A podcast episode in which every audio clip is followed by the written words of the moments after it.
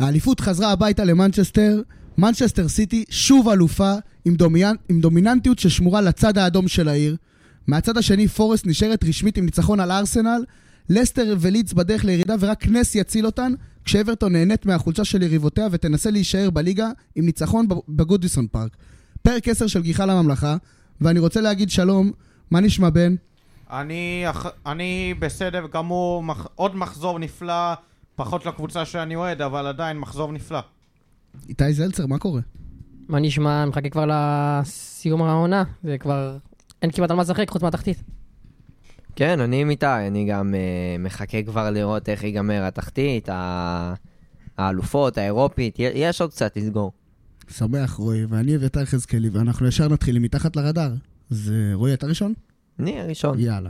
אני רציתי לדבר על uh, סיפור uh, די מרגש, די, די מיוחד, של uh, כנף וולשי שמשחק בבורמוט, קוראים לו דיוויד ברוקס. באוקטובר 2021 הוא אובחן כחולה סרטן.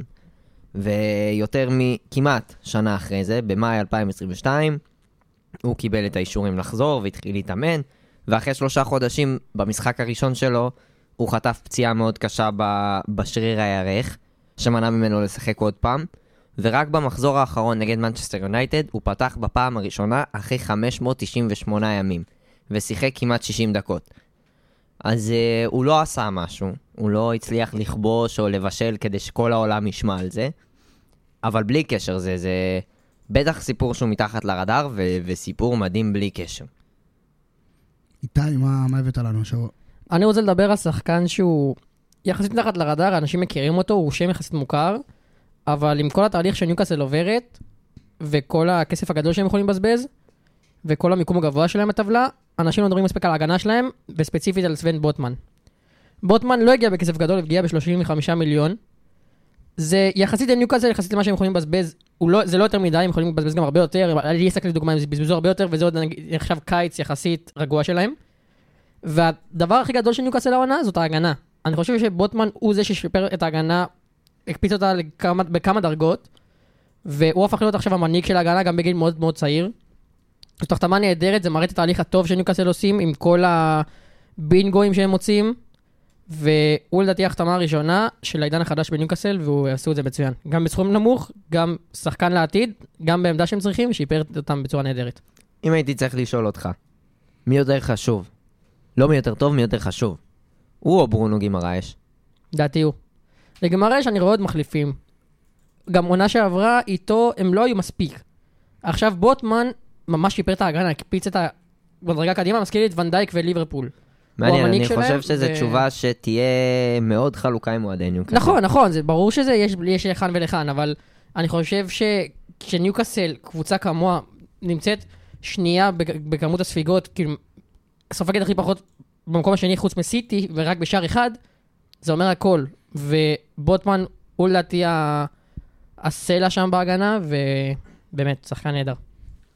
אין ספק, שחקן מאוד נהדר, שדרג את ההגנה של ניוקאסל פי כמה וכמה, אבל המתחת לרדאר שלי הוא, הוא ממש לא משדרג. מדובר על טוטנאם.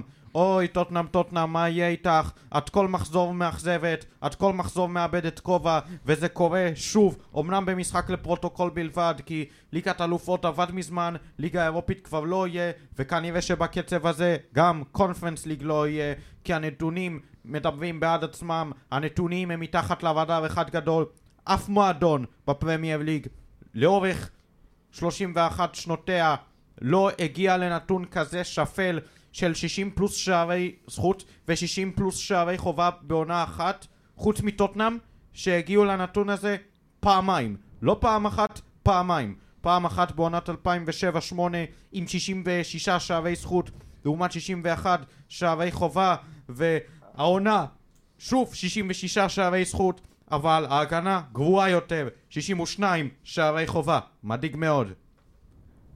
אני הבאתי נתון לא כמוכם, בסדר, אבל סיטי ויונייטד ניצחו השנה שני משחקים, בפעם היחידה ששתי קבוצות כלשהם ניצחו באותה תוצאה בשני משחקים מהעונה, זה היה 1-0 בשני משחקים. ניצחו. אה, יונייטד ניצחה כמובן אה, את אה, צ'לסי, את ווסטהאם במחזור האחרון ואת... לא, לא, לא. ניצחה את ווסטהאם במחזור ההוא, וסיטי ניצחה את לסטר במחזור ה-14. במחזור ה-37 היא ניצחה את בורנמוט וסיטי את צ'לסי. סתם נתון כזה ש... אה, כן, אתה צודק. בלבלת אותי. כן, כן, אני, זה קורה. אז ישר נעבור למחזור, ישר נרוץ קדימה, והיה לנו באמת מחזור מצוין, שיצא ממנו אלופה בלי לשחק. וזה לפני שנתחיל, איזה באסה זה לזכות באליפות בלי לשחק? בדיוק מה ש, ש, שבאתי להתחיל איתו, אתה יודע, כי אמרתי, אין, איך אני קורא להיות- אותך. איך יכול להיות שמשחק מכריע ב- בליגה כזאת, והוא לא, ב, לא באותה שעה, לא באותו יום? מה... לא, מאיפה... אני מבין רייטינג, עניינים, אבל איפה ערך הספורטיביות שאמור להישמר מעל הכל? הרי ברור שסיטי לא הייתה תלויה בארסנל, אבל ארסנל כן הייתה תלויה בסיטי גם. קיצור, זה משחק שצריך לקרות באותו יום, באותה שעה, עד שמוכרעת אלופה. כמו שביורדות ליגה, זה הדבר הכי הוגן לעשות.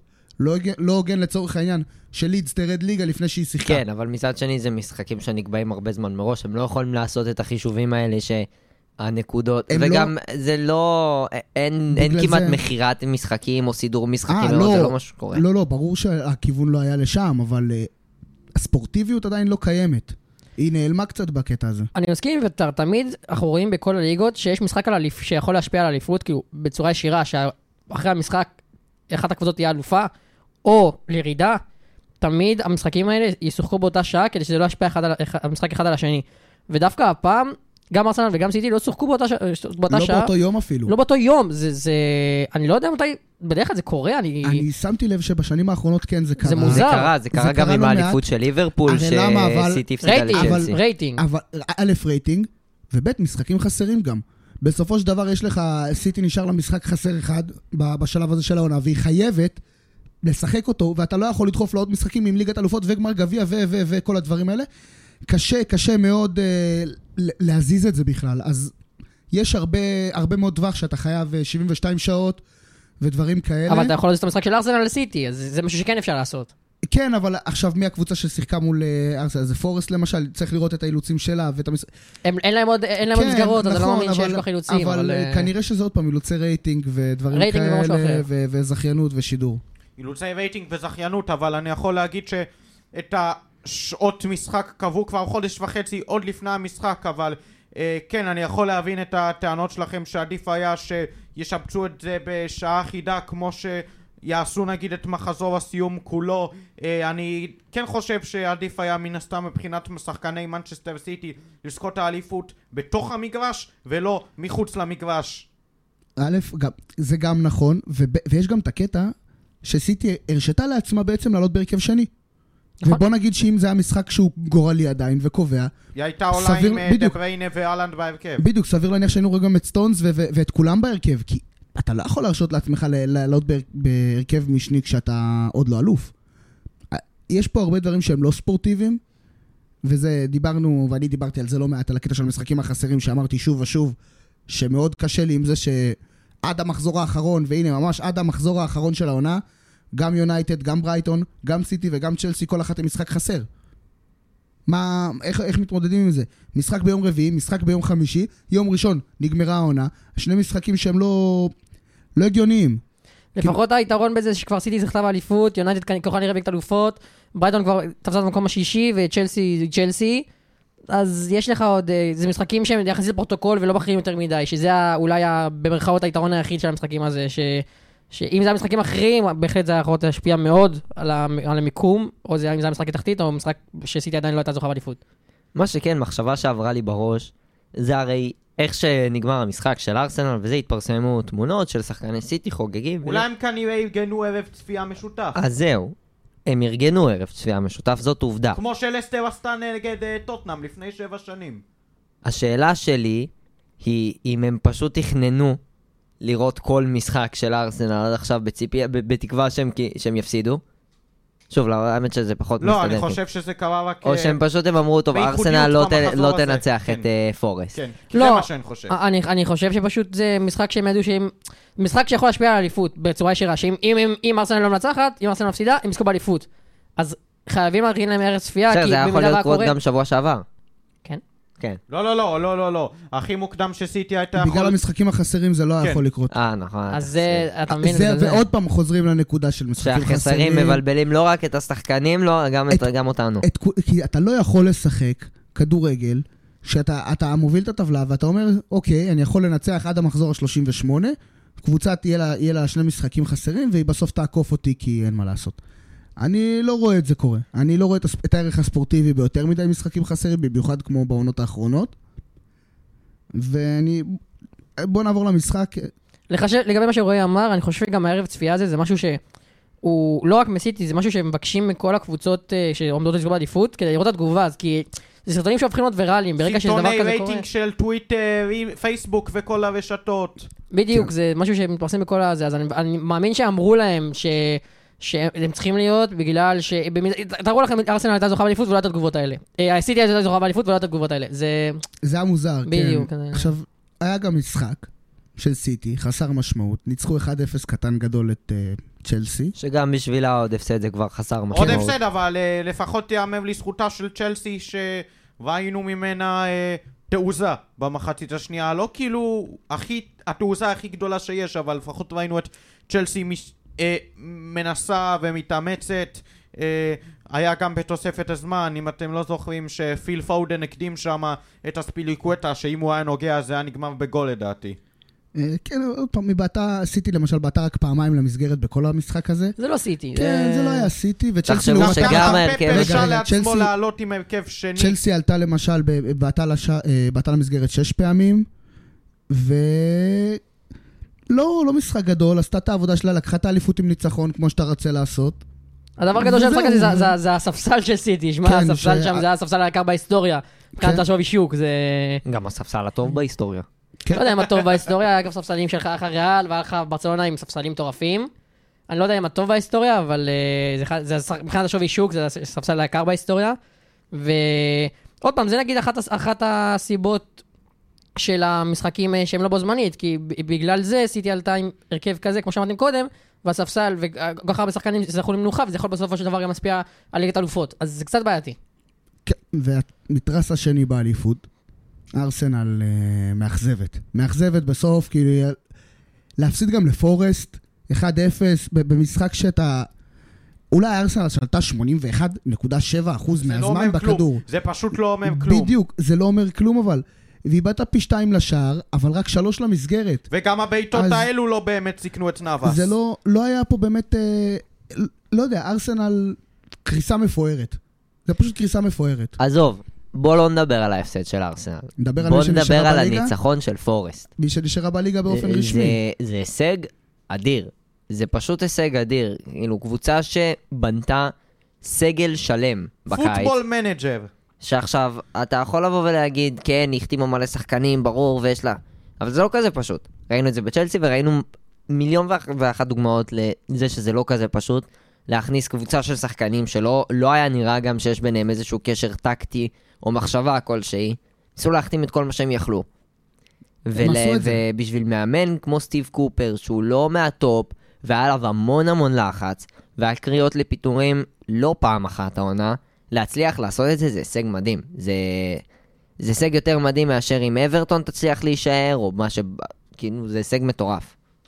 אני מסכים איתך, כי אכן על סטיב קופר היה לחץ מאוד גדול לפני נוטינגאם, הוא היה חס... די חסר ניסיון בקריירת האמון שלו, אימן את נבחרת הנערים של אנגליה, אנדר 17 ואת סוונסי סיטי, זהו, אבל כשהוא הגיע לנוטינגאם הוא פשוט הצליח להסדיר קבוצת כוכבים חדשה, לא כאילו כוכבים כוכבים, אבל הוא הביא קבוצה חדשה לגמרי, עשה פירוק והרכבה אה, והצליח להשיב ועם כל הכבוד לברנן ג'ונסון וטאיוו אווניי ומורגן גיבס ווייט בעיניי שובר השוויון הוא לא אחר מאשר קיילור ג'סי לינגארד. נאבאס הוא לא מסוגל לשבור שוויון גם, לא משנה איפה. קיילור שים אותו- שים אותו בליג 1, הוא לא שובר שוויון, תעשה לי טובה. איפה הוא כבש אבל? בגביע נגד טוטנאם. אתה תהיה בשקט אתה קיילו נאבס מבחינתי הוא השובב שוויון כמובן של נוטינגאם, מה שבאתי להגיד. הגיע בדדליין מפסג'ה אחרי שלא שיחק, כשהמאמן של פסג'ה החליט שאין יותר רוטציית שוערים, דבר שפגע אנוש בביטחון של קיילו נאבס. רצה דקות משחק, קיבל אותן בנוטינגאם, ואומנם שמע רק פעמיים על רשתות נקיות, אבל החזיר לסטיב קופר על האמון, הוא בענק, שחקן העונה בעיניי, אחרי... Uh, ג'ונסון והווניי של נוטינגאם, אלו הם השלישייה העיקרית מבחינתי שתרמו להישארות. ללא ספק אה, הישארות הירואית של אה, פורסט. אז נעבור לקרבות תחתית שלנו, לקרב תחתית הלוהט, שאני אגיד את שלושת המשחקים שקרו, ואנחנו פשוט נדבר עליהם ביחד, כי זה באמת סמטוחה אחת גדולה שם, ו... ואי אפשר לא להתייחס לזה ב- ביחד. אז אברטון הייתה על סף הפסד שהיה יכול לסבך אותה טיפה יותר מזה ולעשות uh, את הפער רק uh, שתי נקודות. אבל גם רק אם היא היה נקודה. מפסידה, היא הייתה מעל הקו כן, האדום. אבל ההפרש הייתה- היה רק נקודה. ובדקה ה-99, uh, ירי מינה השווה ל-1-1, uh, וזהו. ובעיקרון, מספ... היא צריכה תיקו והיא תישאר אם, uh, אף אחת, אם אחת מהקבוצות השניות לא ינצחו. לסטר עשתה תיקו שכולו הפסד, למרות שזה ניו קאסל, כי אתה לא יכול להרשות לעצמך לאבד נקודות בשלב הזה. לא נכון, זה לא כולו הפסד. בניגוד לפעם קודמת, אני אסביר לכם גם למה. רגע, שנייה, אז אתה כבר כולו תסביר. אז אתם כבר תסבירו לי למה זה יש כול- פה. קואליציה אופוזיציה אז בעניין כבר הזה. אתם תסבירו, ועכשיו רק נגיע למשחק השלישי. אה, ניוקאסל, אה, ננסה במשחק הזה, ניוקאסל הבטיחה ליגת אלופות פעם ראשונה מזה 20 שנה. כל הכבוד, הצלחה עצומה של אד יאו והצוות הקטרי שהגיע סביבו. והמשחק השלישי הוא של לידס הפסידה 3-1 לווסטהאם, שזה בעצם סוג של סותם עליה את הגולל. היא לא יצאה יהיה פה זה- פריירית מבין השלושה. אם לא יהיה פה, אם לא יהיה פה איזה הישג, איזה שיא מטורף שהם ינצחו ואברטון תפסיד ו- ו- ולסטר היא תפסיד, תרד אחרי שלוש עונות. כן, היא תרד ודי בצדק. היא שוב מאבדת יתרון. עוד פעם, ועוד פעם, ועוד פעם, וזה לא פעם, כאילו, אין מה לעשות. ככה לא נשארים בליגה. ועכשיו איתי, למה זה לא תיקו אז שכולם בואו? נעשה לכם קצת סדר למי שלא יודע. אברטון, ניצחון שאלה משאיר אותה ליגה. לא משנה, לא לא יודע באחרים, באחרות. לסטר, בעקבות התיקו, בעקבות התיקו של לסטר, אם היא מנצחת ואברטון לא מנצחת, היא עוקפת אותה. היא עוקפת אותה בגלל הפרש שערים, בגלל הנקודה הזאת. כי במ- במידה ולסטר תנצח ואברטון תצא תיקו, יהיה להם אותו ניקוד בעקבות התיקו, והפרש שערים של לסטר יותר טוב. אז לסטר צריכה לנצח ולקוות שאברטון תמעט, וזהו, זה הכל. ולידס צריכה לנצח, שלסטר לא תנצח ואברטון תפסיד. שזה משהו שאני פחות רואה קורה, במיוחד בגלל לידס. אה, ובגלל זה אני חושב שהתיקו של לסטר עם ניוקאסל הוא מכריע מאוד, כי עכשיו הם הרבה יותר רגועים. כי הם לא צריכים הפסד של אברטון, הם צריכים, מספיק להם תיקו של אברטון בניצחון שלהם.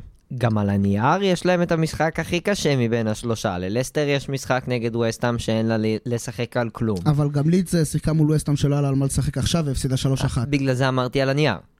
ל- הקבוצה היחידה שנלחמת על משהו, מבין היריבות של שלושת הקבוצות שדיברנו עליהן, זו טוטנאם.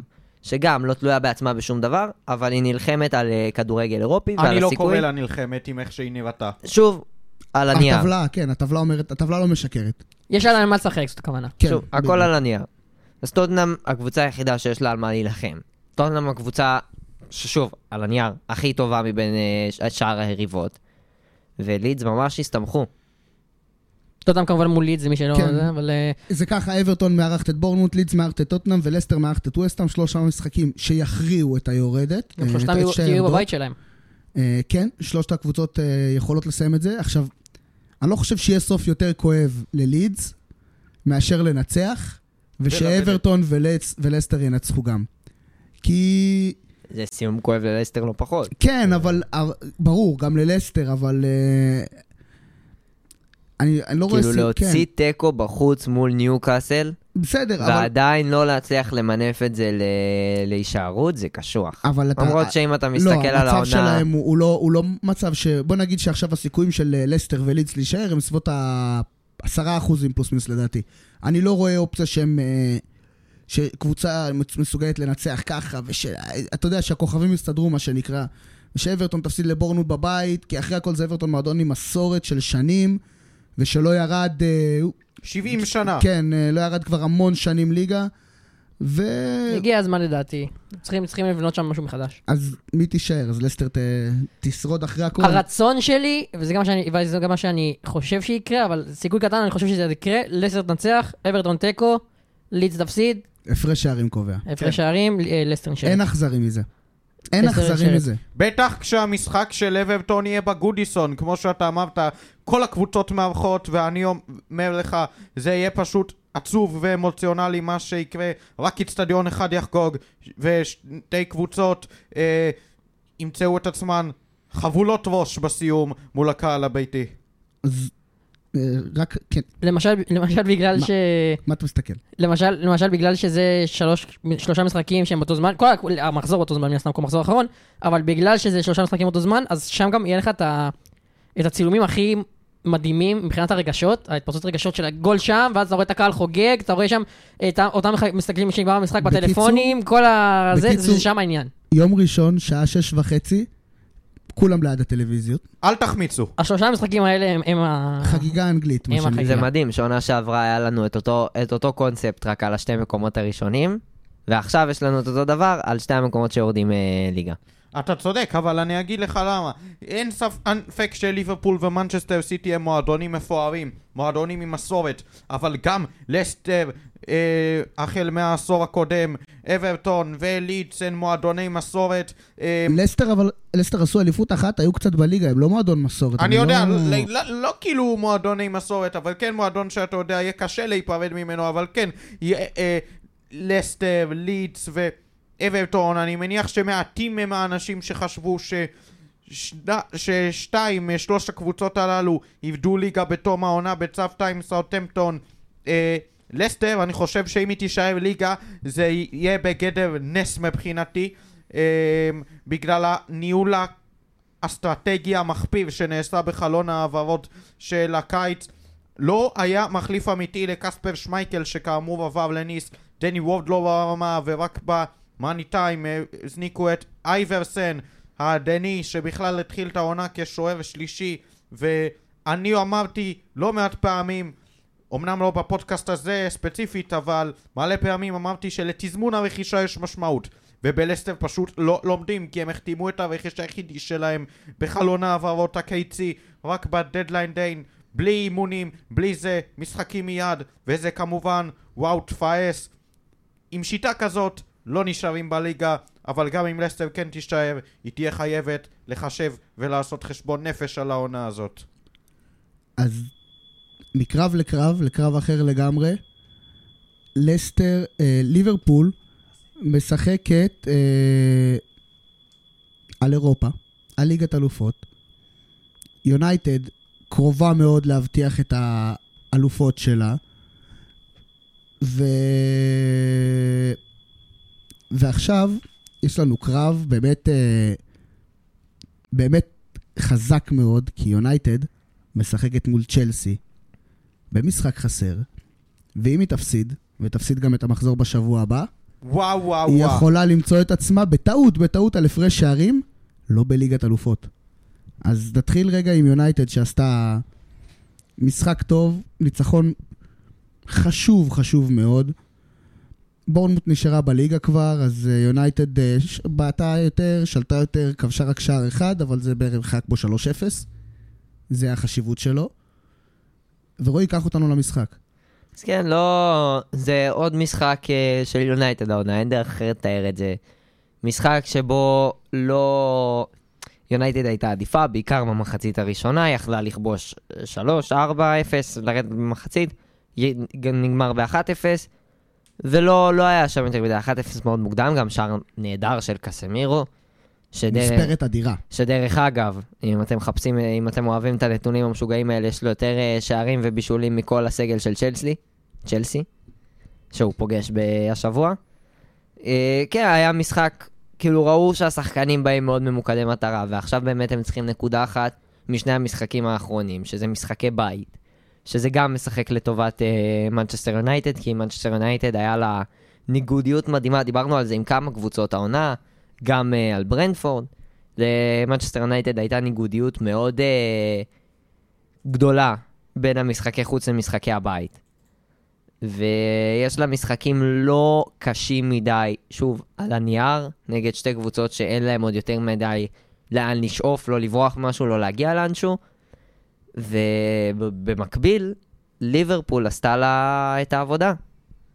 יותר וילה עשתה את העבודה, כי... והאמת והשופט- שכואב לי, זהו, והשופט. כואב לי להודות בזה, כי שהשופט- אני לא אוהב אני- לבוא לקראתם, אבל זה היה לא, באמת, אני לא וילה מבין. והשופט. אני לא מבין מה היה פה, אני לא מבין מה קרה כאן. אני, אני חייב להגיד שאת המשחק בלייב לא ראיתי, הייתי בסמי עופר באותו יום, אבל ראיתי אחרי זה כמובן לשלוט את המשחק, ראיתי אותו, וקשה מאוד להבין את ההחלטה של השופט. אחרי זה ההתאחדות הסבירה שוונדייק היה בנבדל, נבדל פסיבי, נבדל אקטיבי, מה... הנבדל אני חושב שעל הגבולי, אבל הוא היה, אבל היה שם עוד הרבה כן, החלטות. היו עוד... אה, זאת- אבל זאת החלטה כל כך קריטית, כי זה סוג של כמעט שער ניצחון.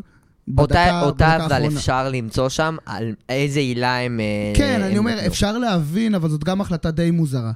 החלטה די מוזרה שאומנם אני לא מדבר ספציפית על המשחק של ליברפול אבל ההחלטה הזו למי שלא זוכר קיפחה את טוטנאם נגד ספורטינג ליסבון בליגת האלופות כשגם אז אמרסון בכלל אה, אה, נגח אחורנית. הכדור במקרה ניתז אה, משחקן ספורטינג ליסבון לרגל של קיין שהיה בנבדל בזמן הנגיחה ולמרות שאמרסון לא התכוון בכלל למסור לקיין קיין הגיע, קיין כבש שער נפסל אבל אה, כן, ליברפול בלי קשר לשער שנפסל היא פשוט אכזבה ברגע האמת ולמרות רצף הניצחונות המדהים שלה שעמד על שבעה היא ככל הנראה תסיים את העונה רק בליגה האירופית אבל מי שיכול בכל זאת לצאת מחוייך מהמשחק הזה הוא מספר תשע באדום רוברטו פירמינו. אז אה, פירמינו, זה בובי בשם של ה... בשפת האוהדים, הוא כוכב בליברפול, הוא פשוט כוכב, אין, אין דרך אחרת לתאר את זה. הוא אגדת מועדון, הוא ייזכר לנצח, הוא יירשם. באותיות זהב בדפי ההיסטוריה של ליברפול, וקצת הנתונים של אה, פירמינו העונה, של פירמינו בקריירה בליברפול. 255 הופעות בליגה, 81 שערים ו-55 בישולים. 57 הופעות בצ'מפיונס, בליברפול עם 22 גולים ו-14 בישולים. 13 הופעות בליגה האירופית עם גול ושלושה בישולים. 14 בגביע האנגלי, שני גולים ושלושה בישולים. 14 בגביע הליגה עם שני גולים ובישול. שלוש הופעות במגן הקהילה. שתי הופעות בגביע העולם לקבוצות. שני שערים. והופעה אחת בסופרקאפ העולמי. אה, הופעה אחת בסופרקאפ האירופי. וסך הכל 358 משחקים, כאמור נשאר לו עוד אחד, 110 שערים, 76 בישולים, אגדת מועדון, אין דברים כאלה, זה שחקן שריגש פעם אחרי פעם עם העקב ועם הקרסול ועם ה-no look pass ו-no look goal והחגיגות והשמחה והברזילאיות שהוא הוריד, שהוא הביא למגרש של, של ליברפול ופשוט, פשוט אה, אגדת מועדון, אני רוצה להגיד תודה בתור אוהד ליברפול על, על הרגעים היפים, והלוואי וניפגש שוב באופציה אחרת, בצורה אחרת, ותחזור להיות אה, בצוות המקצועי או איפה שזה לא יהיה. אז כאוהד יונייטד, שלא בהכרח אה, אוהב את ליברפול, דע לפרגן איפה שצריך. ואם יש משהו שאני יכול להגיד על פירמינו מהחוויה שלי כאוהד אה, כדורגל, אוהד פרמייר ליג ואוהד יונייטד, זה שהוא נורא סימל את ליברפול. ב... הוא, הוא היה יכול להיעלם, הוא היה יכול לתת תקופה לא טובה, הוא יכול לתת משחק נוראי, אבל הוא תמיד היה שם. הוא היה זה, תמיד איכשהו ב- במשחקים שבאמת שינו בגול האחרון, גם הוא עשה את זה נגד וילה עכשיו, הוא זה שת- שנתן את הגול, הוא זה שהסתנן משום מקום, בין אם זה היה במהלך או באופן כללי ואיזה, תיאורטי, אופ... ואיזה אופייני זה לבובי פירמינו, את הגול האחרון באנפילד, לתת עם העקב. ובדקה ה-90. זה, זה ומבישול של סאלח. זה כל כך פירמינו, זה... שדרך אני אגב- ראיתי, עוד פעם, את הגול ראיתי ממש בתוך האצטדיון ביציע, ישבנו וראינו את המשחק בטלפון, אני ועוד אה, חברים, וממש, ממש ירדו לי דמעות של, אה, אני לא מאמין שזה נגמר, אני לא... איזה סמליות, איזה... זה ממש סימבולי לשים גול בדקה ה-90 עם העקב, עם הראש לשם, עם הפ... פירמינו קלאסי פשוט, הוא עשה את זה פעם אחרונה. הנו-לוק הידוע שלו, ב- זה הסימני קיר שלו. בדיוק, בפעם האחרונה בהחלט באנפילד, ולשמוע את אנפילד שר יותר מ-20 דקות ברצף, את השיר של פירמינו, זה משהו שאני לא יכול לתאר, זה פשוט אגדת מועדון. ועוד משהו אחד בשביל הסמנטיקה והרומנטיקה שלך, גם אה, זה עובדה, גם בן ציין קודם, שסאלח בישל לפרמינו את הגול. שזה היה בדיוק ההיפוך ממי שבישל לסאלח את הגול הראשון שלו בליברפול. שזה גם סוגר כן. לך שם את הפינה לגמרי. לאנקדוטה יפה, ושנינו מרוצים, אתה קיבלת סיפור מדהים, אני קיבלתי הפסד נקודות שלכם, זה... אני לא יכול להגיד שאני מרוצה. אני שמח על זה שבובי שם גול במשחק האחרון שלו, ונתן באמת את מה ש... נתן לאוהדי ליברפול עוד טיפה. עוד טיפה, אבל... אה, ו- ופשוט כיף, כיף לראות את זה, כיף לראות את זה. כן, כיף לראות את פימינו ואסטון וילה, למרות שהיא לא לקחה את שלוש הנקודות, היא עדיין מגיעה תלויה בעצמה כמובן למשחק נגד ברייטון, והשחקן מווילה שהרשים אותי כל כך לטובה זהו ג'ייקוב רמזי, לאו דווקא בגלל השער שלו מהיותר מסוכנים שראיתי אצל אסטון וילה. אמרי פעם אחר פעם מצליח להפתיע אותנו עם אסטון וילה. קונפרנס ליג או לא קונפרנס ליג, מבחינתי אני יכול לסכם את העונה הזאת של אסטון וילה כהצלחה, וכן, יכולים לבוא אוהדים שיגידו זאת לא עונה מוצלחת כי לא היינו בקונפרנס, אבל אני חושב שבעקבות הנסיבות שאיתן הותיר ג'רארד את וילה, כן אפשר להגיד את העונה הזאת וילה. בעונה, וילה בעונה מאוד מוצלחת. ממש, כאילו, מאוד. היא- בטופ 8, אתה לא זוכר בפרקים הראשונים שאמרנו שהם כמו קריסטל פלאס, ותראה איפה קריסטל פלאס כן. ואיפה הם. זה... הם, הם פשוט עשו קפיצה כן, מטאורית. מאז שאמרי הגיע חד משמעית. ולגבי אגב, פירמינו, אני רוצה רגע להחזיר אותך אחורה, לגבי פירמינו, אני חושב שהוא גם שחקן מאוד underrated, לא רק בליברפול אלא בעולם, לגמרי. כי זוכרים את ה... שליברפול זכתה בליגת אלופות? כל הדיבורים. היו על פרמינו שהוא לא מפקיע מספיק. ואז דיברו על זה שהוא החלוץ תשע המדומה, שמושך את השחקנים, והוא זה הראשון שהביא את זה בעצם לאירופה. הוא השחקן, הסימן אני לא, הראשון. יודע, אני לא יודע אם להגיד ראשון, היה לך את פפ של ברצלונה. היה אה, לך את ברצלונה מסי. של פפ, סליחה, כן, מסי ששיחק בתור חלוץ מדומה וירד אחורה, אבל מסי זה באמת חריג, מסי זה חריג איפה שתשים אותו. בכל מקרה, הוא לא הראשון, ש... הוא הראשון שעשה את זה בצורה... הוא אחד הראשונים שעשה את זה בצורה כזאת מוצלחת. הוא אבל- הראשון שעשה את זה בקבוצה שהיא כל כך לוחצת ואינטנסיבית ומהירה. בברצלונה זה היה... זה היה על אותו עיקרון, אבל זה התפרש אחרת לגמרי, כי זו הייתה קבוצה שמחזיקה הרבה בכדור ומשנה... היא הייתה שוללת, ומשנה. מערכים. אני אגיד לא היה לכם מה דבר ההבדל. כזה מערך. התכוונתי לזה שמסי לא נחשב כחלוץ. הוא פתח בעמדה הכי הוא לא נחשב כן, כחלוץ. נכון. פרמינו הוא חלוץ שמושך שחקנים אחורה, זה ההבדל. הוא, הוא הפך את עצמו גם לכזה. בדיוק. אחרי אופנהיים זה וזה. מזכיר לי כמו את בנזמה שהיה, שאמרו עם רונלדו שהוא, כל מה שהוא עושה זה רק למשוך שחקנים והוא לא עדיין מספיק, אז ברגע שרונלדו עזב ראינו שבנזמה הוא חלוץ אימתני וחלוץ גדול, אבל פרמינו, גם כל, ה- כל הקריירה שלו בליברפול, הוא עשה את אותו דבר, והוא עשה את זה נהדר, וזה אחד הברגים החשובים של ליברפול, שבאמת, הוא גם אחד השחקנים האהובים שם. ובחדר ההלבשה, בדיוק, ה- בדיוק. ה- העזיבות, אה, כמו שמאנה עזב למשל. זה ו- להפך- דווקא, מאנה. מאנה לדעתי... לא, אה, מאנה היה מאוד, אה, מאנה מאוד מאוד חיבר את החדר אבל ההלבשה. היה דיבורים, הוא וסאלח, שלא זה- הכי מסתדרים. זה היה דיבורים, אבל בסופו של דבר על המגרש, מאנה, סאלח ופירמינו, זה היה טריו ש... מהגדולים שהיו ב- ב- בכדורגל העולמי לדעתי. טריו שנכנס ב... באמת, הוא נכנס בסערה כי כל אחד מהשחקנים לא הגיע כשחקן מוביל באמת. הוא כל אחד מהשחקנים לא הצליח לעשות את הפריצה ולא הצליח להתקדם, וסאלח נכשל בצ'לסי ועבר לרומא וגם שם לא היה משהו, ופירמינו ומה... הגיעו לפה שחקנים, קלופ ליקט אותם והפך אותם לכוכבי על ש... שיזכרו לנצח. פשוט ייזכרו לנצח. זה שמות שלא ימותו בליברפול, זה... זה קטע. זה פשוט... יש משהו במועדונים האלה, האנגלים, שיודעים למשוך גם את השחקני נשמה האלה, וזה גם יכול לקרות ביונייטד דברים כאלה, ו... ו... ב- בצ'לסי ובארסנל, שחקנים שיודעים, שמגיעים למועדון שהוא בעל שם, ועושים עושים את ההתקדמות שם והופכים להיות בעצם הכוכבים, והרומנטיקה משאירה אותם. אני חושב שבארסנל יש לך שני שחקנים כאלה, יש לך את אודגרד שיהפוך להיות ככה, וסאקה שלדעתי הוא יהיה שחקן כן, שיישאר שם כל אה, העונה, כל הקריירה. כן, סאקה בדיוק. ממש לאחרונה בדיוק, חוזה. זה אז, גם אה, אומרים שאודגרד ממש עכשיו האריך בסדר. חוזה, אז זה לדעתי בדיוק יהיה אותו דבר. בדיוק, יש לך, אתה רואה, זה בדיוק הדוגמה, יש פה שחקנים צעירים שהגיעו, ואודגרד הגיע בתור השחקן לריאל מדריד אז בגיל 15, השחקן הטוב בעולם, לגילו, ואמור להיות הבא, הכישרון הגדול. הבא בהכל בערך. וזה לא עבד בריאל, וזה לא עבד בהשאלות, ופתאום הוא הגיע לארסנל, ותחת ארטטה הפך להיות קפטן, ואחד השחקנים, אם לא הכי חשוב שלהם. אז יש פה איזה משהו במסורת האנגלית, ברומנטיקה של הכדורגל האנגלי, שמושך שחקנים גם להישאר תקופה כזאת. פירמינו סוגר תשע עונות בליברפול. ברומנטיקה, בחוזים. גם בחוזים, אבל הרומנטיקה להישאר... תראה, פירמינו יכל למצוא לעצמו חוזה אולי יותר טוב מליברפול. ליברפול ידועה כלא מהמשלמות הגבוהות בפרמייר ליג.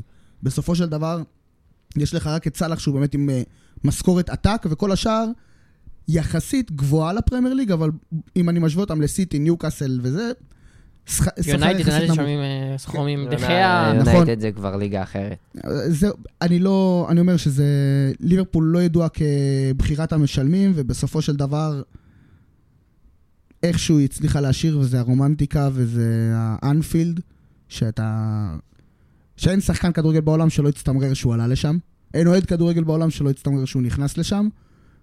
וככה זה מרגיש, אין כאלה דברים, זה, זה, הכדורגל האנגלי מושך את הרומנטיקה. לטעמי אבל, זה ההבדל הגדול עדיין בין סיטי לקבוצות הבאמת גדולות, שלהם אין עדיין את הדבר הזה. הרומנטיקה הזאת. בדיוק, אין בדיוק. להם. ליונייטד ליברפול, צ'לסי וארסנל, יש להם את הרומנטיקה של אפילו ה... לפורסט יש את זה. לא יודע. פורסט הייתה קבוצה גדולה, ו... אולי לידס, היית אומר לידס. גם, אבל הרומנטיקה קיימת בקבוצות שהצליחו בעבר, אבל... וה, והבסיס אוהדים נשאר, שהצליח להתפתח בסיס אוהדים ונשאר, ובסיטי זה פשוט לא קרה.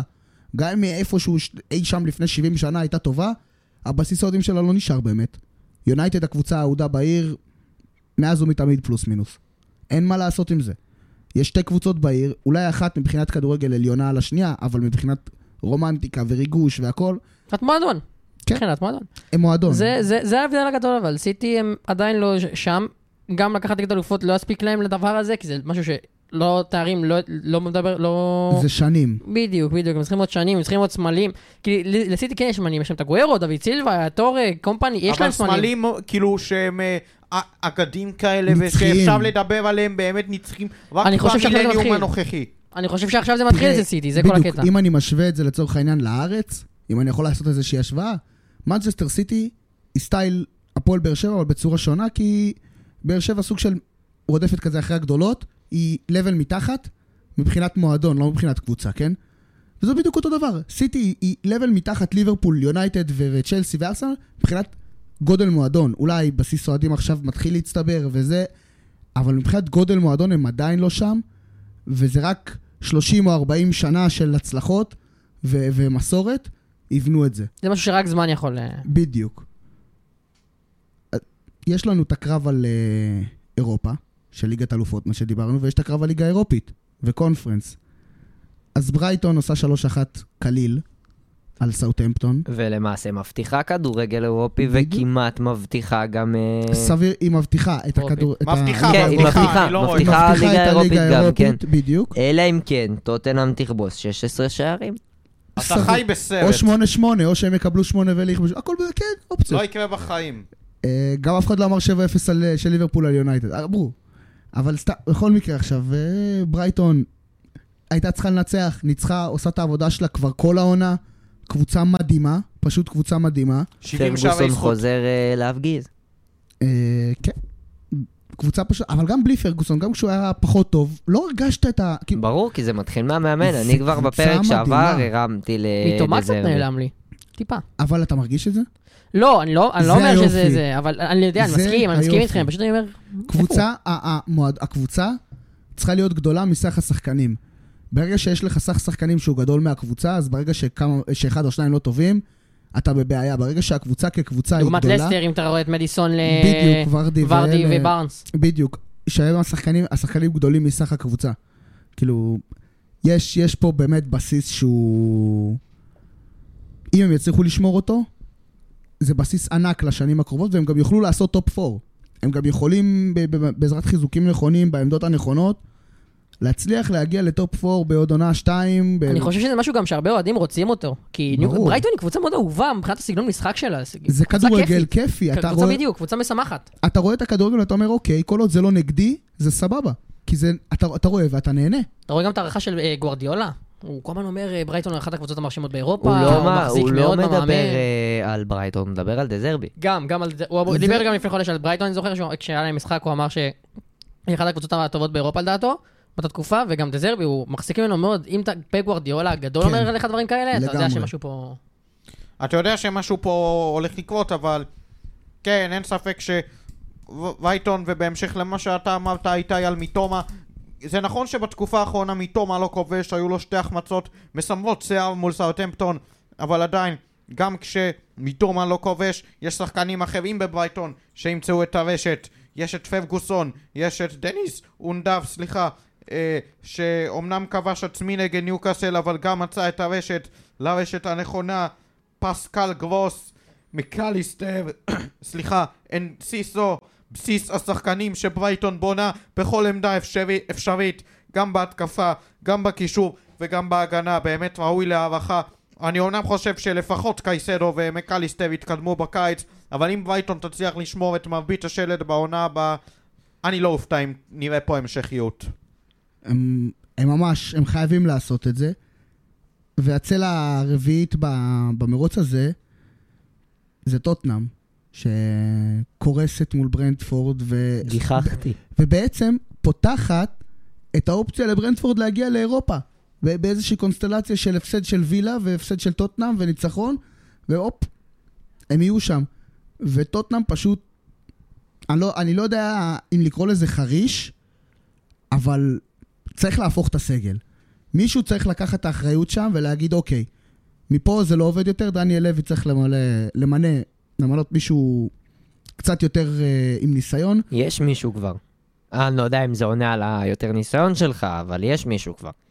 המאמן שמועות. של... אה, זה שמועות מאוד ומה חזקות, השמועות? זה לא בטוח, אז בוא תספר כמובן. לנו אותם. השמועות הן על אה, ארנה סלוט, המאמן של אה, פיינורד, שזכה עכשיו בליגה ההולנדית, הגיע לרבע גמר ליגה האירופית. זה העונה, אם אני לא טועה, השנייה שלו בפיינורד, אחרי גם אה, שתי עונות באלקמר. אין לו הרבה ניסיון. הוא, הוא עשה דברים מאוד יפים בפיינורד העונה, שלא תבין אותי לא נכון, אבל הוא עשה את זה נגד שתי קבוצות שהם היו ב, בתהליך שינוי. אייאקס שעכשיו נפרדה מטן האח והייתה בתהליך בכלל, ש, שגם נפרדה מטן האח, וגם פירקו לה את הקבוצה מהעונה שעברה. ואיינדובן שמינתה את רות וניסטלרוי, שזו הייתה העונה הראשונה שלו בכדורגל בוגרים. אז כן, פיינורד היו קבוצה טובה, מאוד אפילו. זה מינוי אבל מאוד מסוכן. מאוד מאוד מסוכן. סטייל מה שצ'לסי היית אומר. הייתי, הייתי הולך על הקו הזה. אני יכול להבין למה זה מינוי מסוכן, אבל בסופו של דבר, מה יש להם להפסיד? בוא, בוא נדבר על זה רגע, לטוטנאם יש מה להפסיד עם זה, כי שני, רגע, הם מינו.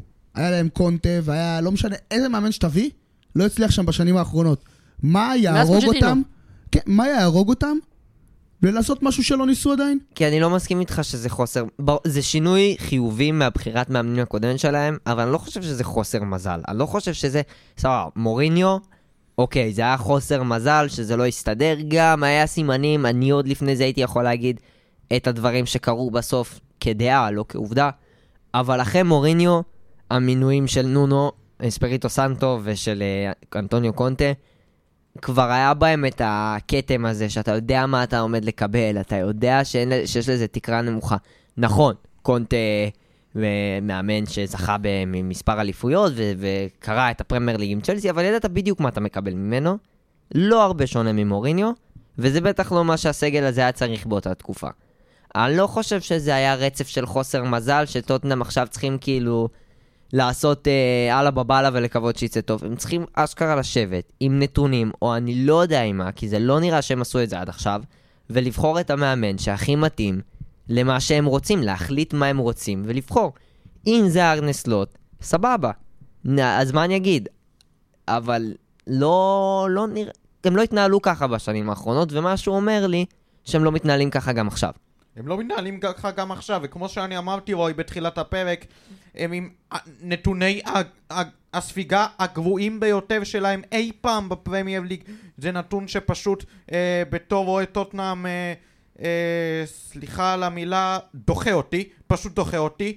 אה, ספיגות שערים על ימין ועל שמאל, משהו שפשוט לא מתקבל על הדעת במועדון כמו טוטנאם, ואני אומר לכם, גם עם קלופ, פפ, לואיס אנריקה, אה, ועוד כמה מאמנים גדולים מהשורה הראשונה היו מקבלים הצעות לאמן את טוטנאם וחלילה היו מסכימים. הם לא היו מצליחים, גם בגלל בסיס ההגנה הכושל, גם בגלל אה, בסיס הקישור הלא, הלא יציב, וגם בגלל הכימיה הלא יציבה שיש בהתקפה. הקומביניישן הזה של קיין ואצון מתחיל להיכחד עם הזמן העונה, וראינו את זה כשגם ריצ'בליסון לא מספק את הסחורה בכלל. ומאכזב מאוד כל העונה, אמ, וכמובן שמלא אוהדים אומרים דניאל לוי הביתה, דניאל לוי הביתה, יש לו חלק בזה, אבל אני חושב שבראש ובראשונה זו האשמה של השחקנים. הם מגיעים לטוטנאם, מועדון שאולי אה, לא יהפוך לענק כמו שיהיה בסדר הגודל של מנצ'סטר סיטי או צ'לסי, שנהפכו למועדונים היסטוריים רק בתחילת שנות האלפיים, סוף שנות האלפיים, אבל כן, כדי שטוטנאם תהיה קרובה לסדר גודל הזה, משהו צריך להשתנות, ההנהלה כמו שאתה אמרת רועי, חייבת לעשות בדק בית, אה, לחשוב טוב טוב טוב על כל הטעויות האפשריות שלהן, ואני אומר, ואולי אתם לא תסכימו איתי, אולי אתם כן, אבל אני חושב שהבעיה העיקרית של טוטנאם, עם כל הכבוד לזה שסון מזעזע, ועם כל הכבוד לזה שריצ'רליסון מזעזע, ההגנה. אז גם ההגנה, אבל נתון על ההתקפה במשחק האחרון. ברנדפורד איימה ארבע פעמים למסגרת, והבקיעה שלושה שערים, יעילות שיא. שזה פשוט מביך, כמו ו- שאני אמרתי לך, רגע, שההגנה... רגע, שני... רגע, אבל רק ארבע פעמים למסגרת שלושה שערים, זה שיא. כאילו, זה, זה יעילות שיא, וטוטנה מהצד השני בהתקפה, בעטה שמונה פעמים למסגרת ורק שער אחד. זה, זה חוסר יעילות בהתקפה עם כישלון טוטאלי בהגנה וקריסה מנטלית, ואין מה, אין יותר מדי מה להגיד, כאילו, מעבר לזה שטוטנאם צריכה פשוט לעשות את החריש, לעשות את הבדק בית שלה, ו... וזהו פשוט. אין, אין, מה, אין מה לעשות עם הקבוצה הזאת. אין מילים. אין, אין יותר מה לעשות איתה. במשחק האחרון שלנו השבוע, שמרנו את הטוב לסוף, למרות שהוא כבר לא כל כך טוב, והוא לא, לא משהו. מנור שלנו. אה, פולה אירחה את פאלאס למשחק אה, חסר חשיבות, נגמר 2-2. לפחות מנור- מיטרוביץ' חזר. כן, מנור נכנס אה, בדקה ה-80, קבע, אה, לא, לא באמת השפיע על המשחק שוב. אה, מיטרוביץ' חזר, כבש צמד, הקפטן, השחקן הכי משפיע בקבוצה הזאת, המנהיג הבלתי מעורער שלה, ואולי, אולי, אם הוא לא היה עושה את השטות הזאת לשופט ולא רב איתו, יכול להיות שהיינו רואים את פולאם באירופה השנה. זה, זה היה כל כך קרוב, כי מהרגע שמיטרוביץ' יצא הם פשוט קרסו לגמרי. הוא מסיים את העונה הזאת כמו שהוא התחיל אותה. מבחינת הכיבוש שערים. כי אני זוכר שבתחילת העונה הוא פתח כמו, אה, עם מספרים כמו של אהלנד, אני זוכר, הוא הבקיע צמד, שער, נגד ליברפול אני זוכר הוא התחיל ממש טוב. ועכשיו הוא מסיים את זה גם עם צמד במחזור לפני האחרון. אה, אני מסכים איתך לגמרי שהחיסרון שלו ושל וויליאן, ההרחקה של שניהם, ובעיקר שלו, השפיע על העונה של פולאם לגמרי. כי עכשיו הם רחוקים שנות אור מ... מאירופה, והעונה אני הזאת... חושב שבדיעבד אבל עם האיכות של שאר הקבוצות הם לא היו מגיעים לאירופה גם לא, עם אה, למה, מיטרוביץ'. למה, למה, כי תחשוב, פולאם באמת הייתה נראית לנו אה, לפני חודשיים פלוס מינוס אה, שלושה חודשים. קבוצה איכותית, אבל היא לא... קבוצה שיכולה לסיים בטופ 8 של השנה, איך שהליגה הזאת התפתחה באותו לפני חודשיים שלושה, זה היה נראה ככה. ברור שכשליברפול חוזרת לעצמה, מתחילה לנצח, אז קשה לפולאם לעמוד עם זה, אבל, אבל ראינו שיש בפולאם קבוצה באמת שיכולה להשיג את, ה, את האירופה. שמעו, אני מסתכל עכשיו על הטבלה, הם עם פער 6 נקודות מאסטון וילה. זה שני משחקים, שאם, שגם היה לפולאם עכשיו רצף הפסדים, בגלל ההרחקה של מיטרוביץ', בדיוק. אז שני משחקים שאם מיטרוביץ' פתאום היו מנצחים בשני המשחקים האלה, זה כבר אותו ניקוד. זה רק שני משחקים מתוך אה, אז, אז, איזה זה- שמונה משחקים שהיה מורחק. אז זאת, זאת ההשפעה של, ה, בדיוק. של החיסרון של uh, מיטרוביץ', ומעניין איך, מה, מה אולי גם פולאם- החיסרון של אה, סולומון. גם, לא יודע, הוא יכל לקבל יותר דקות מנור, אה, מאמן בחר שלו, הוא בחר לתת זה לוויליאן. כבר מעבר, זה דיברנו על זה מספיק, זה כן, נראה לי... אה, אין מה. על זה לא צריך לפרט, ואולי זה דעה לא פופולרית, אבל אני מניח שכמו שהאוהדים הישראלים באים בטענות, ככה אני מניח גם אה, מרבית האוהדים האחרים של פולאם באים בטענות נגיד שדניאל ג'יימס בקושי פותח בהרכב. זה אמנם לא קשור, אבל כן, זה ממחיש על התחרות הקשה שיש לפולאם בשחקני האגף. Um, אני לא אשאל פעם נוספת את השאלה האם כדאי למנור להישאר בפולאם או לעבור לקבוצה אחרת באנגליה, אבל כן, אין ספק שכך או כך, אני באופן אישי uh, יכול להגדיר את העונה שלו כאחת שירדה מלא עליות ומורדות, בין אם זה הפציעה, בין אם זה השילוב לבין משחקים ששיחק ומשחקים שלא שיחק, אבל אף אחד לא ייקח ממנו את הרצף עם חמשת השערים. כן, זה... היה לו רצף נהדר, אבל ראינו שהוא לא... הוא לא הצליח לתפוס את עצמו במה שכנראה היה אחד מהפרקי זמן החשובים ביותר בקריירה שלו.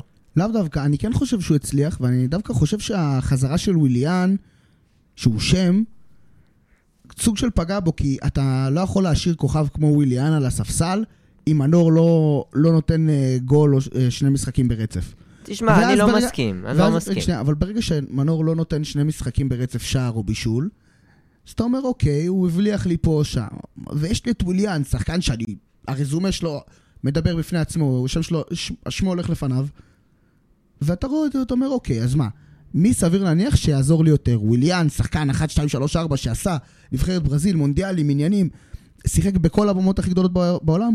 או מנור סולומון, שבלי לזלזל, אני חולה על מנור ושחקן נהדר, אין לו את הרזומה, אין לו את הניסיון. ופולאם הייתה צריכה את הנקודות האלה פשוט, אז זה נכון, אבל אני רוצה להאמין לפחות, אף אחד מאיתנו לא באמת יודע, אני רוצה להאמין שמאמן ברמה של מרקו סילבה, שמאמן קבוצה ברמה של uh, פולאם, שהגיע רחוק ושיחקה יפה, לא בוחר את השחקן שלו על פי הרזומה. הוא בוחר את השחקן שלו על פי מי מתאמן, מי מתאמן חזק יותר באימונים, מי יותר טוב באימונים.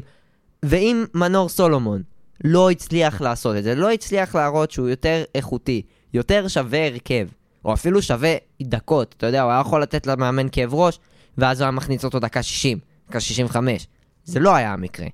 אז אני, ההיגיון שלי הולך לשם, שבאימונים הוא לא הצליח לה, להראות את זה שהוא שווה את הדקות. כי אם הוא היה מראה את זה שהוא שווה את הדקות, אם הוא היה מראה באימונים, הוא היה כובש, הוא היה נראה נהדר, המאמן לא היה יכול להרשות לעצמו, וויליאן, כמה גדול שהשם שלו לא יהיה. אם הוא לא מתפקד מספיק טוב כמו מנור על ה... זה במגרש נכון, ו- אימונים. וראית כשמנור היה טוב, מנור שיחק. אז זה אז מה שאני השאלה- אומר, כנראה שמנור לא הצליח למנף את זה לחלק אין- הכי נכון- קריטי של העונה נכון, לא שלו הצליח ושל למנף, הקבוצה. אבל השאלה לא. היא, אבל השאלה היא, אם מנור אה, נת- יכול באמת למנף אה, חמישה, שישה, שבעה משחקים, כמו שוויליאן יכול למ- למנף אחד, שניים. הרי מנור צריך לתת חמישה, שישה, שבעה, שמונה, תשעה, עשרה, וויליאן יכול לתת לך שניים, שלושה משחקים, יבקיע את הגול, ייתן את הבישול. אתה תגיד, אה, בסדר, וויליאן, הוא לא מבקיע כל משחק, הוא לא מבשל, אבל החשיבות שלו, הערך המוסף, וזה אין למנור עדיין. זה משהו שאתה צובר עם הזמן, עם הניסיון. ועד עד שיהיה לו את זה, לצערו יש לו את וויליאן על הראש. אין מה לעשות. אמ, אתה אמרת ש... אה, שחקנים לא מתאמנים טוב והכל, אל תשכחו, אל, אל תשכחו שתי עובדות שונות. א', מנור היה פצוע בחלק הראשון של העונה, את זה כולם יודעים. ב', המש...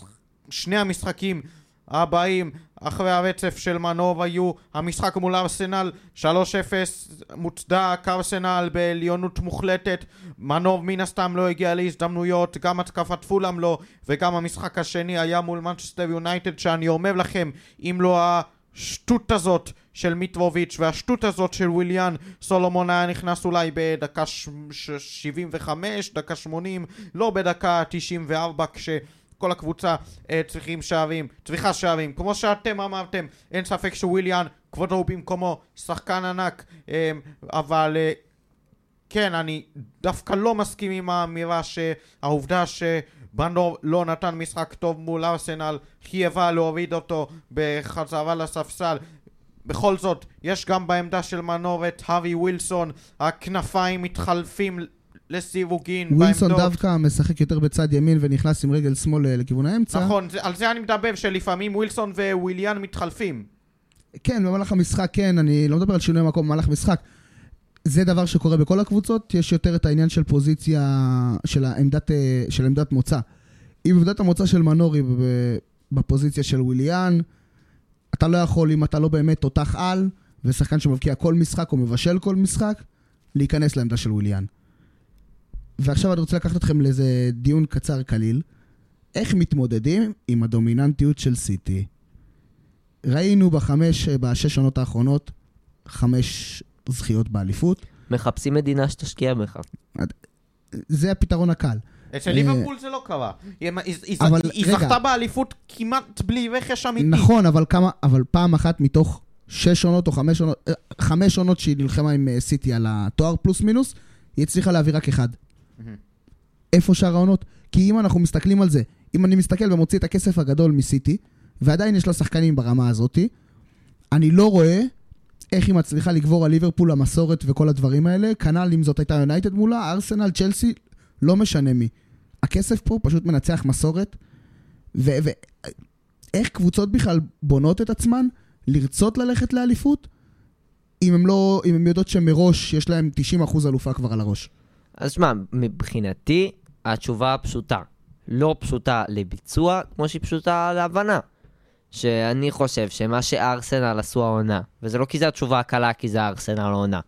גם זה נעשה בליברפול עד שהם הצליחו להילחם ככה על האליפות, וזה נעשה בארסנל, זה תהליך שנותנים מאמן, שיש לו שאיפות, ויש לו תוכנית, ויש לו טקטיקה, ויש לו מטרות ברורות, ונותנים לו את החופש ואת הכלים לבנות קבוצה בצלמו ובדמותו, ש- שתבצע את מה שהוא רוצה וצריך, ויאמינו בו. ואנחנו רואים כמה זה פוגע בקבוצה שאין את זה. שבטוטנאם לא ראינו את החיבור בין השחקנים למאמן, בצ'לסי לא ראינו חיבור בין שחקנים למאמן מאז טוחל. וזה מושפע גם, לא רק בתוצאות, זה מושפע גם ב, באיכות. זה שארסנל לא לקחה אליפות, ובאמת, בסופו של דבר הייתה דרגה מתחת לסיטי, היא עדיין הייתה הגרסה הכי טובה של עצמה, מזה הרבה מאוד שנים, גם סטטיסטית, והיא גם הייתה הקבוצה השנייה הכי טובה ב- בליגה בפער. וזה לא משהו שאפשר לבטל.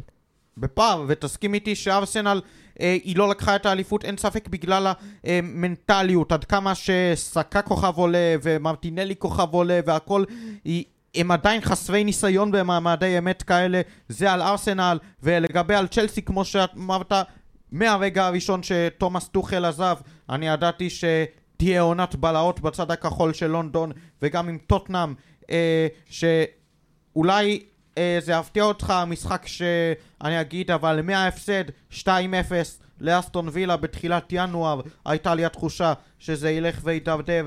אה, וזה נכון שכסף משחק פקטור בימים האלו, אבל כנראה שזה לא רק כסף אצל מנצ...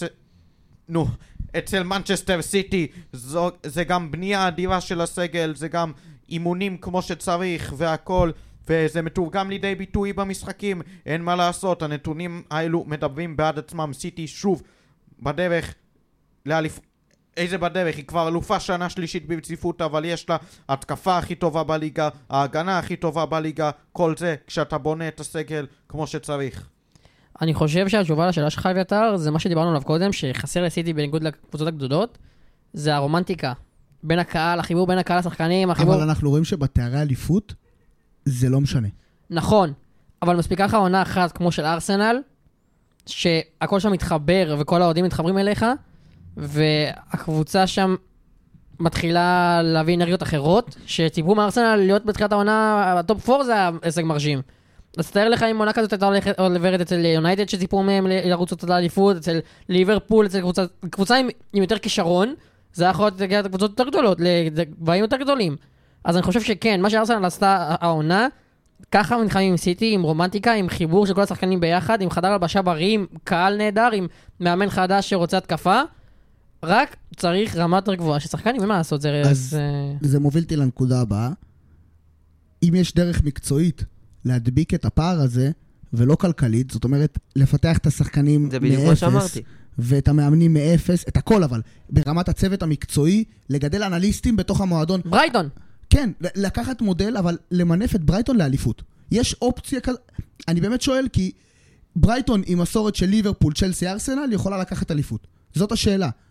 הכוונה, עוד פעם, לא ברייטון כברייטון עכשיו, ברייטון כמודל. אתה כן? מדבר מסורת, אני חושב ברייטון עם חשבון בנק כמו של יונייטד, סי- צ'לסי וארסנל, יכולה להיות קונטנדרית, כן, עם השימוש הזה, וזה מה שאמרתי קודם. גם אמרתי את זה הרבה פעמים לאורך הפודקאסט הזה, שאני לא מסכים לתת את, ה- את הקרדיט לכסף על ההצלחה של סיטי. זה התנהלות נכונה, זה בחירה נכונה של שחקנים. זה לתת למאמן, שהם סומכים עליו, את המושכות, להכניס את האידיאולוגיה שלו לתוך כל המועדון, כל הקצוות של המועדון. בין אם זה הפיזיותרפיסטים והפסיכיאטרים והטבחים, או, זהו, או הצוות אימון. ה- זה בדיוק לאן שאני מוביל את זה. אז זה מה שעושים בארסנל עכשיו עם ארטטה. נתנו לו שליטה על כל האספקטים של הכדורגל ושל השחקנים. נתנו לו את החופש לבחור את השחקנים שמתאימים לו. ורואים שזה מניב פירות, צריך לתת את ה... צריך לעשות תהליך. אז מה צריך למשל... סבלנות לעשות תהליך, אז וזה מה קשה. למשל קבוצת בת? למה לא לקחת ולפתח קבוצת בת? ששם אתה תגדל את השחקנים על פי ה-DNA של המועדון שלך, ועל פי מה שהמאמן שלך והצוות המקצועי שלך רוצה, וככה בעצם תדאג לשני סגלים אפילו, לא לאחד. כמובן שזה לא יהיה קשה. באותה רמה, כן? אבל אתה תצליח לה- להוציא משם שחקנים. זה כדי לעשות את זה באמת באידיאל, כמו שאתה מתאר, זה גם ייקח השקעה מאוד גדולה. טוב, וזה אומר זה שזה... לאורך שנים, כן. זה לאורך שנים, אבל השקעה כלכלית גדולה, השקעה שתלך, שתוריד מהיכולת של מועדונים לשלם על הכאן ועכשיו. עכשיו, בדיעבד זה יכול להיות יותר טוב, אני מסכים. אבל קשה למועדונים היום, עם כל הלחץ לא להיות והמהירות, תחרותיים. לא להיות בכאן ועכשיו, לוותר על הכאן ועכשיו. כן. ראית מה ברצלונה עשו, לדוגמה. זה פחות קשור אלינו, אבל ראית מה ברצלונה עשו, הם היו במשבר כלכלי, הם היו על הקרשים, הם החליטו לנצל את כל הלברים שיש להם, את כל האמצעים שיש להם למכור זכויות לשנים קדימה, בשביל לקנות שחקנים טובים ולנסות לנצח כאן ועכשיו. כי הפחד הזה, וזה מוביל אותם, אבל הג... אז העניין הוא שזה גלגל. זה עושה- ברור, אתה לא יכול לדעת מוציא את מה הכסף, בסוף תהיה התשובה אתה מוציא את הנכונה. הכסף שאין לך אותו, שיש לך אותו, שאין לך אותו, שאתה נכנס לחובות על חובות כי שכיסית, שנכנס... בסוף, אז הקטע הוא, אם אתה, השאלה אם יש דרך מקצועית לעשות את זה, או שמה שעובד עובד ומה שקורה קורה. אני חושב שהאידיאל זה כרגע לנסות לעשות את uh, מה שארסנל עושים, את מה שברייטון עושים, שזה גם recruitment חכם ונכון, ולא סתם למצוא שחקן שיש עליו הייפ, אלא יכול להיות שחקן שהוא בכלל לא מספק מספרים, אבל לפי נתונים ספציפיים שחשובים למאמן ולקבוצה מתאימים, ו- ולתת את ה... לעשות, להתחיל process, להתחיל תהליך, להתחיל בנייה.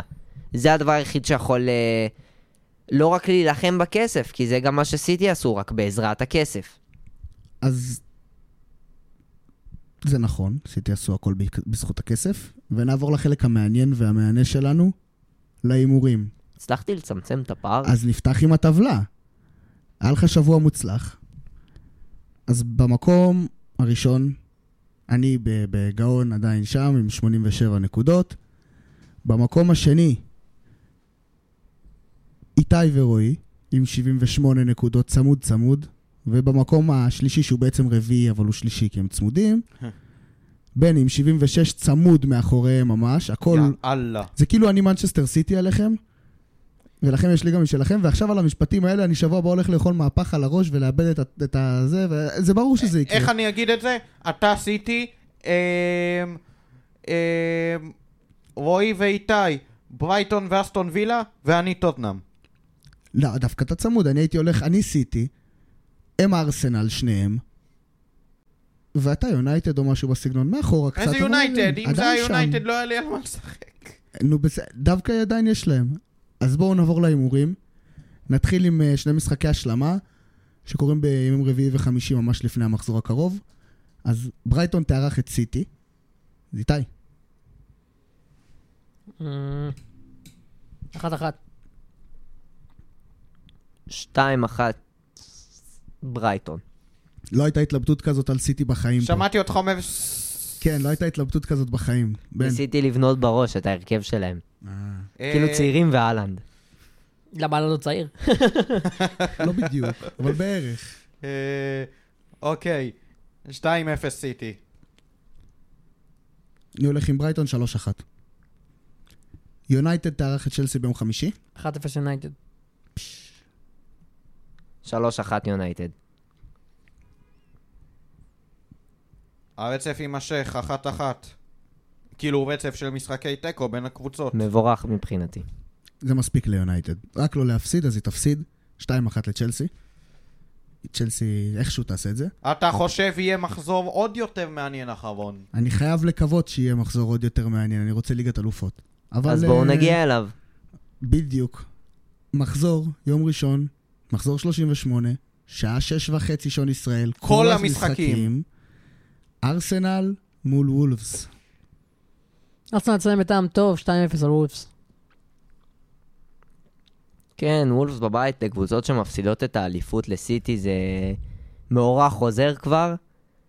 שלוש אחת לארסנל. רועי צודק, זו פעם שלישית כבר, ארסנל אני חושב כן תסיים בטעם טוב. ארבע אחת. דווקא אני חושב שהקריסה תמשיך, זה יהיה איזה 2-2 כזה, עוד איבוד נקודות מאכזב. וילה תארח את ברייטון. שתי הקבוצות המרשימות של העונה. אמ, שתיים, שתיים. שתיים, שתיים. הנה זה מתחיל.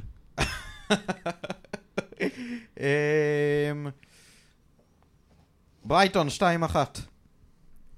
תסגור עונה באמת אדיבה, ווילה תקווה לתוצאה טובה מבחינתה מהאיילנד רוד. אז לדעתי, ברייטון 3-1. וילה קצת בירידה, ברייטון חייב את הנקודות. ברנדפורד מערכת את סיטי. את זה סיטי כן נצחו לדעתי, הם נצחו את זה 3-1. ארבע, שתיים לסיטי. וואו, רב שערים אתה הולך פה. אמ, 2-1. ברנדפורד. או-אה. אני מהמר לדרמה במחזור הסיום. אז אני הולך עם סיטי 3-0. יבואו לנצח בקלות. צ'לסי תארח את ניוקאסל. 1-0 צ'לסי. או-אה. בגלל שנגמרה להם עונה. כן. לא, גם ניוקאסל נגמרה העונה, אני חושב שככה כן. לניוקאסל הכוונה. אה, משחק אוקיי. קו בית 2 טיפוסי כזה. אחת, אחת. רציתי להגיד אחת אפס, אבל הוא לקח לי. הנה שוב זה. אז צ'לסי, ניוקאסל, בן. לא. אז אחת אחת. אה, כן, אחת אחת. אחת אחת. וואו. מסקרן. 3-0 ניוקאסל. וואו. פאלאס תארח את פורסט. משחק על כלום ושום דבר. 2-1 פאלאס. שלוש אפס פאלאס. פורסט תהרוס לאודסון את, הפ... את היציאה לפנסיה 2-1. למה? יש דיבור על עוד אדירה. חוזה. יש דיבור על עוד שנה. אני דווקא לא חושב. אז אני הולך עם פורסט, הם במומנטום לא רע, 1-0.